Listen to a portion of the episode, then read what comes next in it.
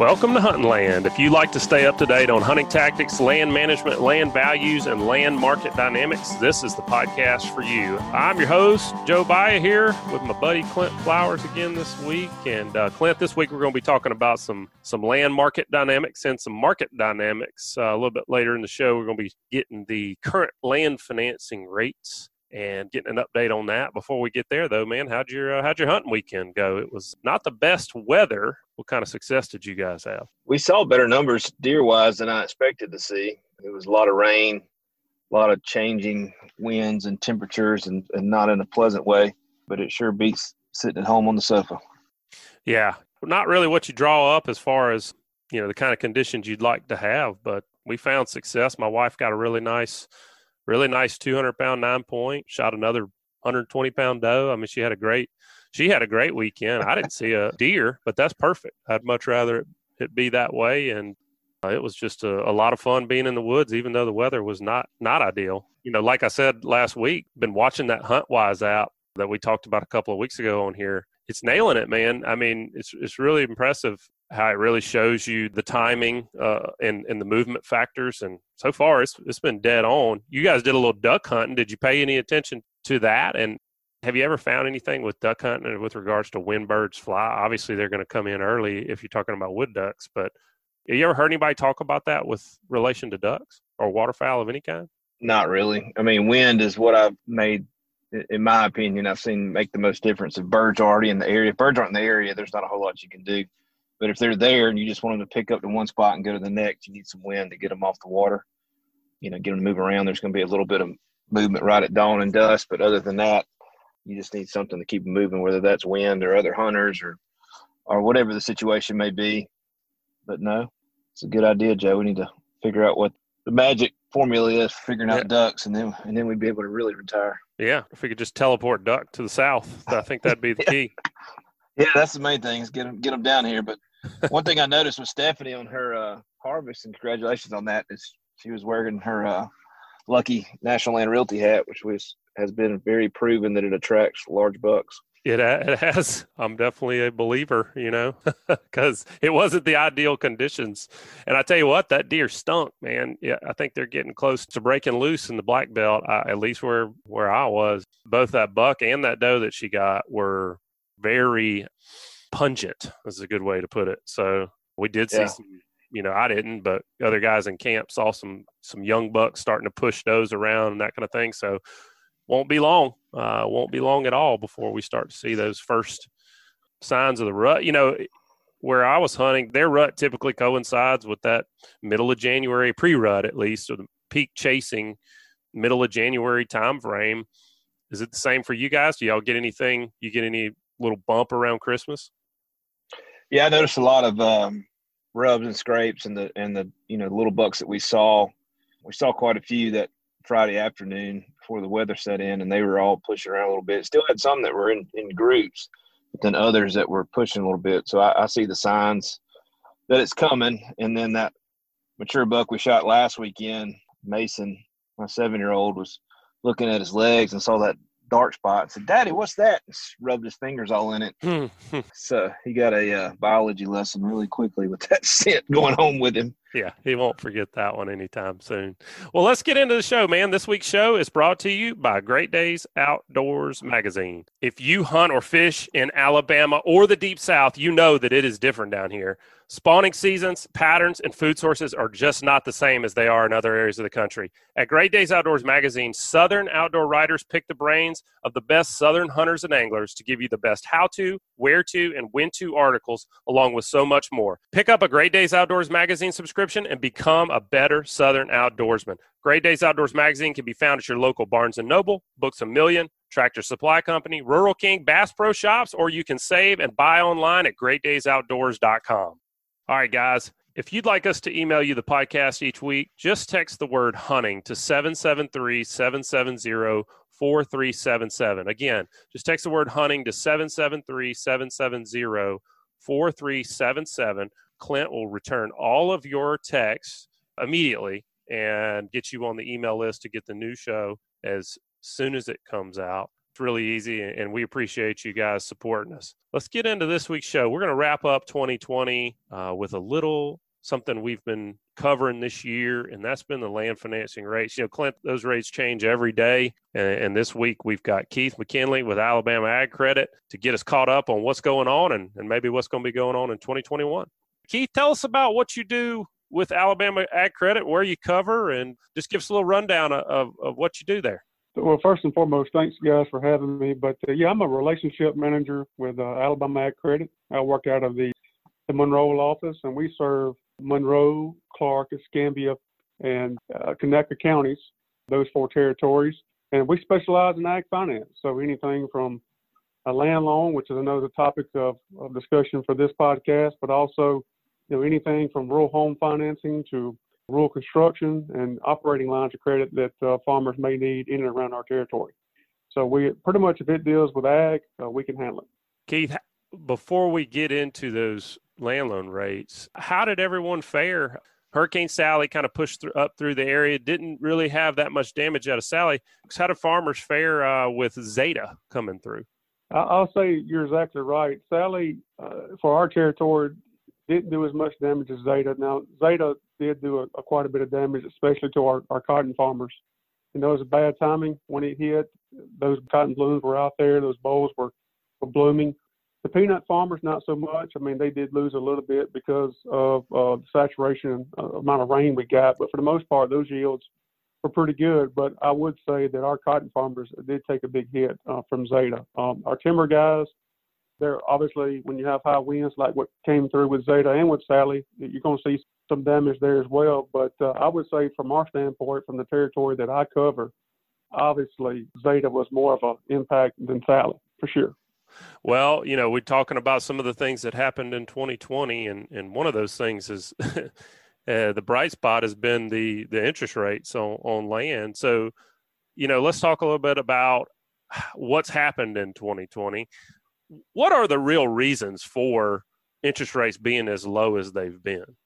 Well, you know, it's it's always supply and demand. There's been a supply of, of credit out there. You know, the way we work on our side is we finance loans, or, or we, we put loans in our books, and then we have a funding corporation who who bottles those things up and packages them together in the forms of bonds and securities and sells them in the secondary market. And, you know, we're highly rated, triple A rated bonds and securities. So we are blessed that we have always have buyers out there for those bonds and securities, which enabled us to continue to, to lend at such historic low rates. And and because there's that demand out there, we're able to keep those rates down, the cost of funds down, which allow us to pass that along to our borrowers. So, you know, it's been, um, you know, we've had one heck of a year as an association. I think all across the farm credit system has been a good year. Me personally, our branch has had a good year. Uh, and a lot of that ties back to, to the rate environment and then the pandemic in terms of people trying to, in my opinion, the conversations I've had, pulling money out of the stock market or, or the depository accounts and, and putting it on tangible assets that they can put their hands on. It's been real good for us this year, for sure. So Keith, I mean, from January of this year to now, how have rates moved, up or down or flat line? How how's it looked? Uh, well, at the beginning of the year, rates were up. You know, we're coming off where the Fed had raised rates uh, three or four times, I believe, and obviously the pandemic hit and uh, they needed to make a move. So rates have trended downward all year long. I will say for the last few months, it's kind of leveled off due to the election, the unknown of the election, and then still the unknown of after the election. But, you know, just to give you an idea, the ten-year ten-year Treasury at the beginning of the year was at a one eighty-eight. As we sit today, it's at ninety basis points. So it, it went as low as fifty-two basis points. If you look at our rates, they don't follow the ten-year Treasury exactly, but they do trend with that. So from our standpoint, we have seen rates trend downwards, which again has led to a lot of folks inquiring about financing land and also in ultimately pulling the trigger and, and going and following through with that. So I would say rates have trended downward and it's been beneficial to not only Alabama Ag Credit, but the farm system altogether.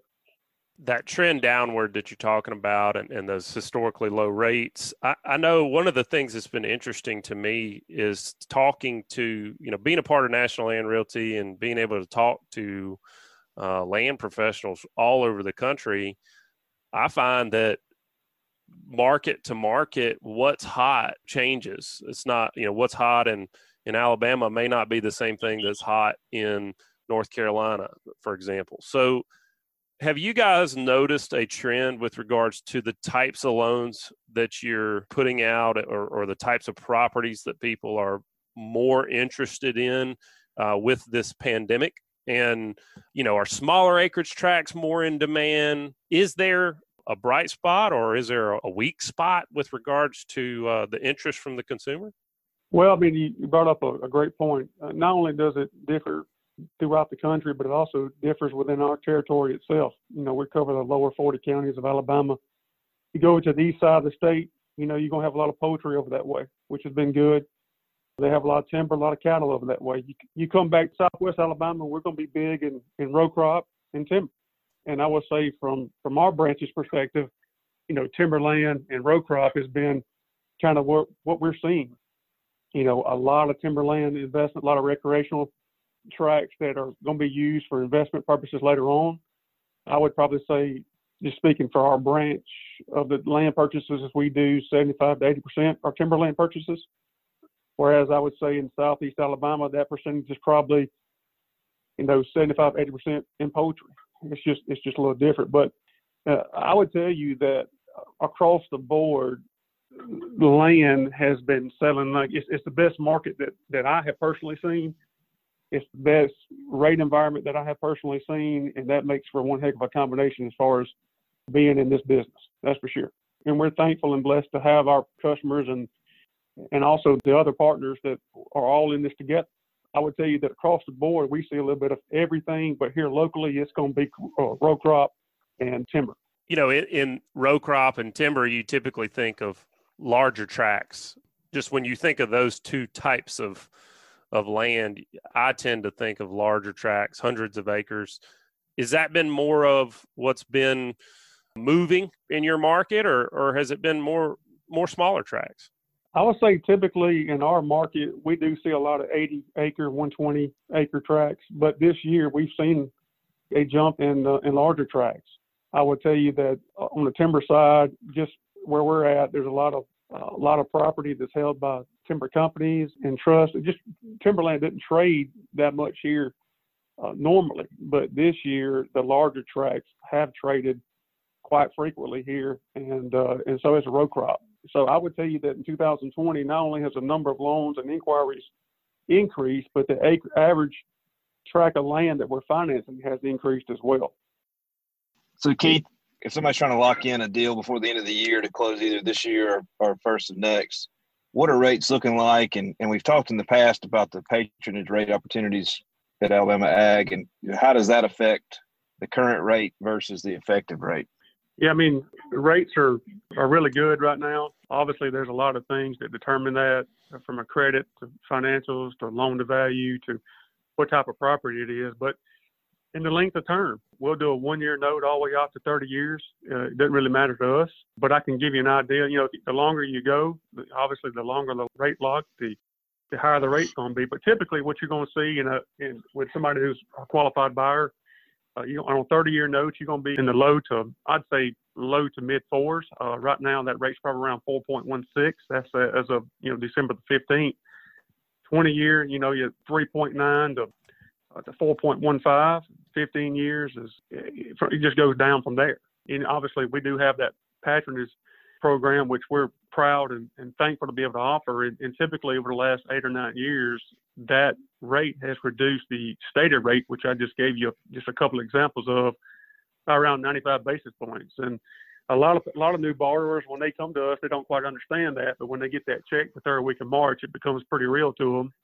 We get phone calls all the time. What I what I do with this check? Well, it's your money. It's your return on your stock that you invested with us at closing, and and we're thankful and, and proud to be able to offer that. But Uh, rates are, are really good. I, I'd encourage anybody who's interested right now. Uh, obviously, I, we don't know what the future holds, but rates right now are holding pretty steady, and, uh, and that's from the one-year term all the way out to thirty. So, again, the t- longer the term, the longer the, the rate lock, the higher the rate, but also the lower the payment. So you got to be, you got to know some people are, are payment buyers, some people are, are rate buyers, and we try to make both happy if we can. So a lot of factors go into that: credit, financials, length of term, length of rate lock, loan to value. But uh, regardless of any of that, we're going to do the best we can on our end to to make everybody happy at the end of the day, because like I've always said, we don't get paid to say no. So we want to make everybody happy. Keith, I know you said roughly four point one six on the thirty-year, three point nine to maybe four point one four on the twenty. Of course, this is all dependent on, you know, individual factors. But what was that fifteen-year rate? fifteen-year rate right now, you can probably get on down to three seventy-five. You know, I'd say three seventy-five to three ninety right now. Um, it's kind of the range on that. It bumps a little bit here and there. But fifteen years, three seventy-five to three ninety. And, and then obviously there's a big jump, a big gap from fifteen to ten. I mean, for folks that are interested in, in saving a little bit of every little bit of interest they can, and I certainly don't blame them. I'm I'm one of those folks. You know, if you were to go to a ten-year note, you could get all the way down to, to below three and a half percent on a ten-year fixed note. And like I said, a lot of these rates I'm quoting are fixed for the entire term. We're not talking about a variable rate. We're talking about fixing it for the entire term at those rates and historic low rates. That way you don't have to worry about whether it be six months from now or six years from now, those rates are ballooning on you. You know, you're locked in. Uh, we do have a variable rate product, and I'll be more than glad to, to discuss that with anybody who wants to talk about it. But, you know, right now in the rate environment we're in, my suggestion is always to take advantage of the lower rate, lock it in as long as you can. And I would mention, too, that these rates that I'm quoting do not have a prepayment penalty. So you can pay principal on it at any time or pay it off with, at any time without any kind of penalty. Yeah. You know, you you were talking about the crystal ball. Of course, we don't really know what's going to happen ever, but are there any cyclical changes just from a calendar year standpoint that typically occur with interest rates? Like, can people expect a, you know, a first quarter bump in a normal year, which we obviously haven't had in twenty twenty, but is there a cycle? Uh, with us, I think we're we're a little different when it comes to that, just because our bonds and securities that we issue are in such high demand. It's about as close to buying a treasury as, as you can get. Um, because of that, and that, that supply and demand, uh, our rates are doesn't fluctuate as much as maybe other rates would. I would tell you that from a cyclical standpoint, I don't see anything that happens from that standpoint. But what, what we do see, obviously, there's other external factors, elections, other things that go into that, that cause those things to, or cause the consumers to maybe hold on to cash and maybe not buy bonds. And when those things type happen, obviously those rates may go up a little bit, but as long as the supply and demand are balanced and there's a demand for our, our products out there, I, there's nothing that I see internally from a cyclical standpoint that would drive rates one way or the other. Keith, I ran into this problem the other day in a closing where I had a buyer that was, they didn't have a rate locked in yet, you know, and they were they were kind of wanting to push the issue so they could get that rate locked in. When does that happen in the closing process? For folks that, that want to understand that process, if, if they get a property under contract or they're going through the financing process, when are they able to actually lock in that rate? Uh, well, that happens once everything goes through underwriting and we actually get them approved. So typical process for us is, we'll go out, we'll send them an application, and we'll request the, the needed documentation from them, such as tax returns, pay stubs, liquidity verifications, driver's license, things of that nature. We'll send that through underwriting, we'll get that approved, and, and then once I get that approved, I'll actually make that phone call to them and say, hey, this is, we got you approved, and, and these are the terms we got you approved on, and if there's any conditions to the approval, we'll make that known at that time as well. And then I always ask them at that point in time, would you like to lock the rate? Because, you know, we lock a rate for thirty days. Typically at that point, I'm closing in well less than thirty days. So a thirty-day rate lock is fine unless there's issues with title work or appraisal. But, you know, once we're through underwriting and, and I have the terms and conditions, and hopefully those terms and conditions as requested by the borrower, I'll call them at that point in time and, and ask them, or go over the, the terms and conditions and ask them, do they want to lock the rate? And obviously, the rate environment we're in, most folks are locking it right away. Well, Keith, if folks want to get up with you uh, or anybody at Alabama Ag Credit in their neck of the woods, uh, what's the best way for them to reach out to you and, and get that process started? Well, they can reach our office here in Monroeville at two five one, seven four three, two eight six five. Uh, my personal cell phone is two five one, two two nine, nine zero one nine. Or they can obviously research us on the web alabama ag credit dot com if they're looking for a tract of land or in a particular area. And even if it's a tract of land that's outside of my territory, I'll be more than glad to point them in the right direction. But we would love an opportunity to help anybody interested in purchasing land and, and requiring financing. So we'd love the opportunity. Well, Keith, it's been a pleasure, man. We wish you a Merry Christmas and uh, and a successful rest of, of twenty twenty, and uh, hope twenty twenty-one is just as prosperous. And uh, we'll look forward to talking to you on here again soon. Sounds good, guys. Thank you for the opportunity. Clint, I know we can't expect rates to stay this low forever, but to some extent, I've been hearing that rates can't ever get this low. It seems like since two thousand eight, off and on. You know, I mean, we've definitely seen bumps and fluctuations, but do you see an end in sight to this? I mean, what's your crystal ball telling you? It's uh, a little foggy right now, to say the least. Even at today's rates, if you buy the right tract of land, it's outgrowing the interest rates. So that's one reason why they've been so busy and, and we've been so busy, is that it's just a, I guess you'd say, unheard of thing to, to have that opportunity, which we've been saying that for a while now. So I'm taking advantage of it, because if I can buy timber that's growing at five to six percent a year, just in general size, and borrow money at three to four percent effectively to do that, that's a no-brainer for me. You know, and that doesn't even include the value of me being able to get on it and recreate on it with my family. What about the dirt underneath that timber, Clint? You know, you talk about that timber is growing at five, six percent. You're borrowing it. Golly, you know, we heard as low as really two and a half percent after you consider that patronage rate, roughly, roughly two and a half to maybe three and a quarter, three and an eighth after you consider that patronage rate. What about dirt? What do you see over the years, dirt appreciation rates?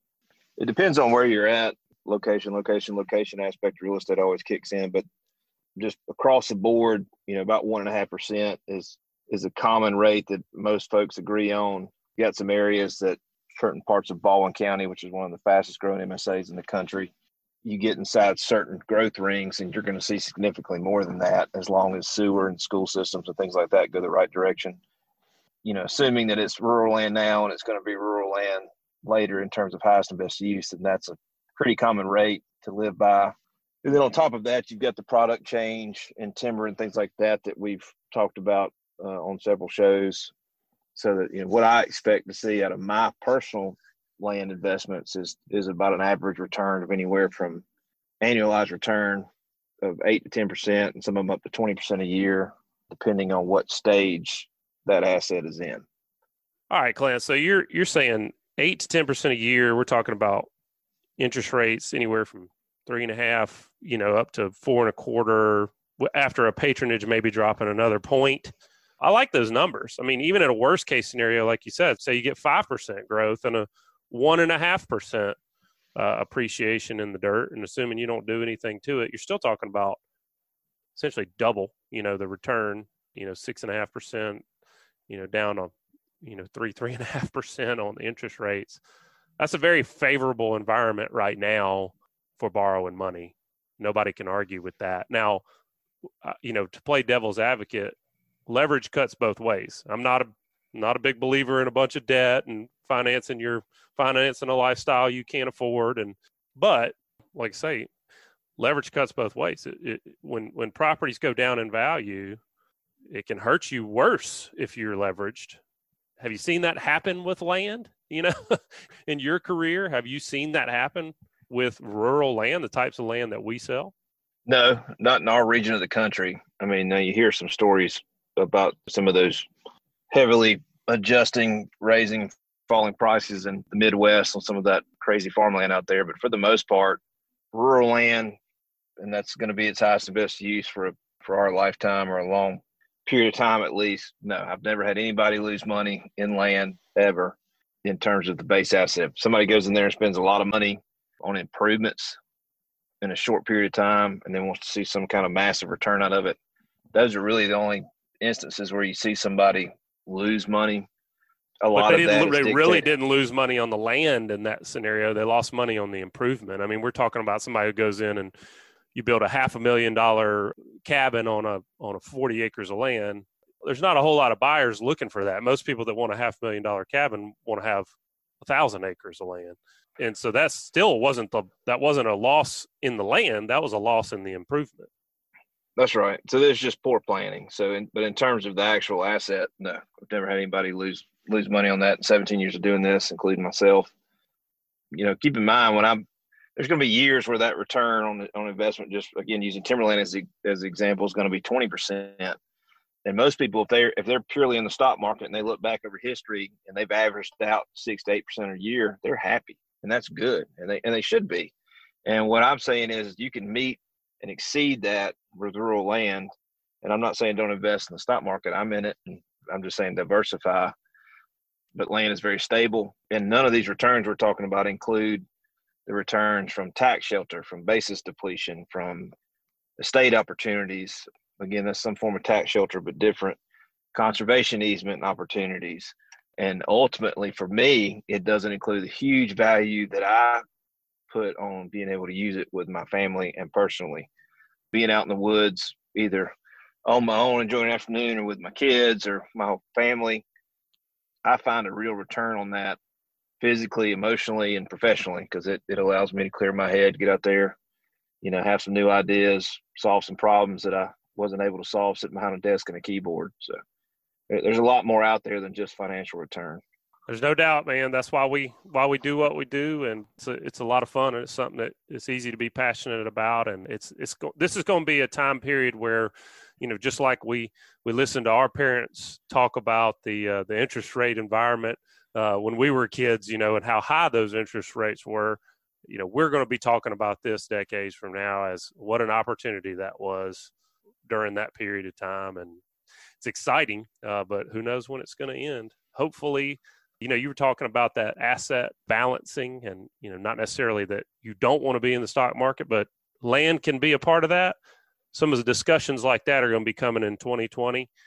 We're going to be getting into a lot more content as it relates to land ownership, buying land and recreating on land. We just appreciate you guys listening in twenty twenty. It's our last show. We wish you guys a A very Merry Christmas and a prosperous new year. And uh, we're going to be looking forward to uh, following up on, on these discussions in twenty twenty-one. We thank you guys for listening. We'll see you guys in the new year. This week's show is brought to you by SunSouth. From outdoor equipment, parts, service, accessories, SunSouth has you covered. Own the best for less. Visit SunSouth or sun south dot com for quality John Deere equipment. SunSouth, for those that do. And also, the Alabama Ag Credit, as the local experts in rural real estate financing, they can help you with everything from homes and land to tractors and crops, because sometimes natural resources need financial resources. And while some lenders don't get it, they do. Learn more by visiting alabama ag credit dot com. And also brought to you by Wildlife Management Solutions. The experts at Wildlife Management Solutions can guide you on selecting the best forage for your soils and goals. So give them a call at eight seven seven, four zero zero, eight zero eight nine or check out their website with more information and a full dealer list at products for wildlife management dot com. This week's show has been brought to you by Joe Baia and Clint Flowers, members of the top producing team at National Land Realty, the fastest growing and most innovative land brokerage in the nation. Bottom line, we know land, and now is a great time to buy or sell. Want to know why? Shoot us an email at pros at land hunting dot com or call us at eight five five N L R LAND.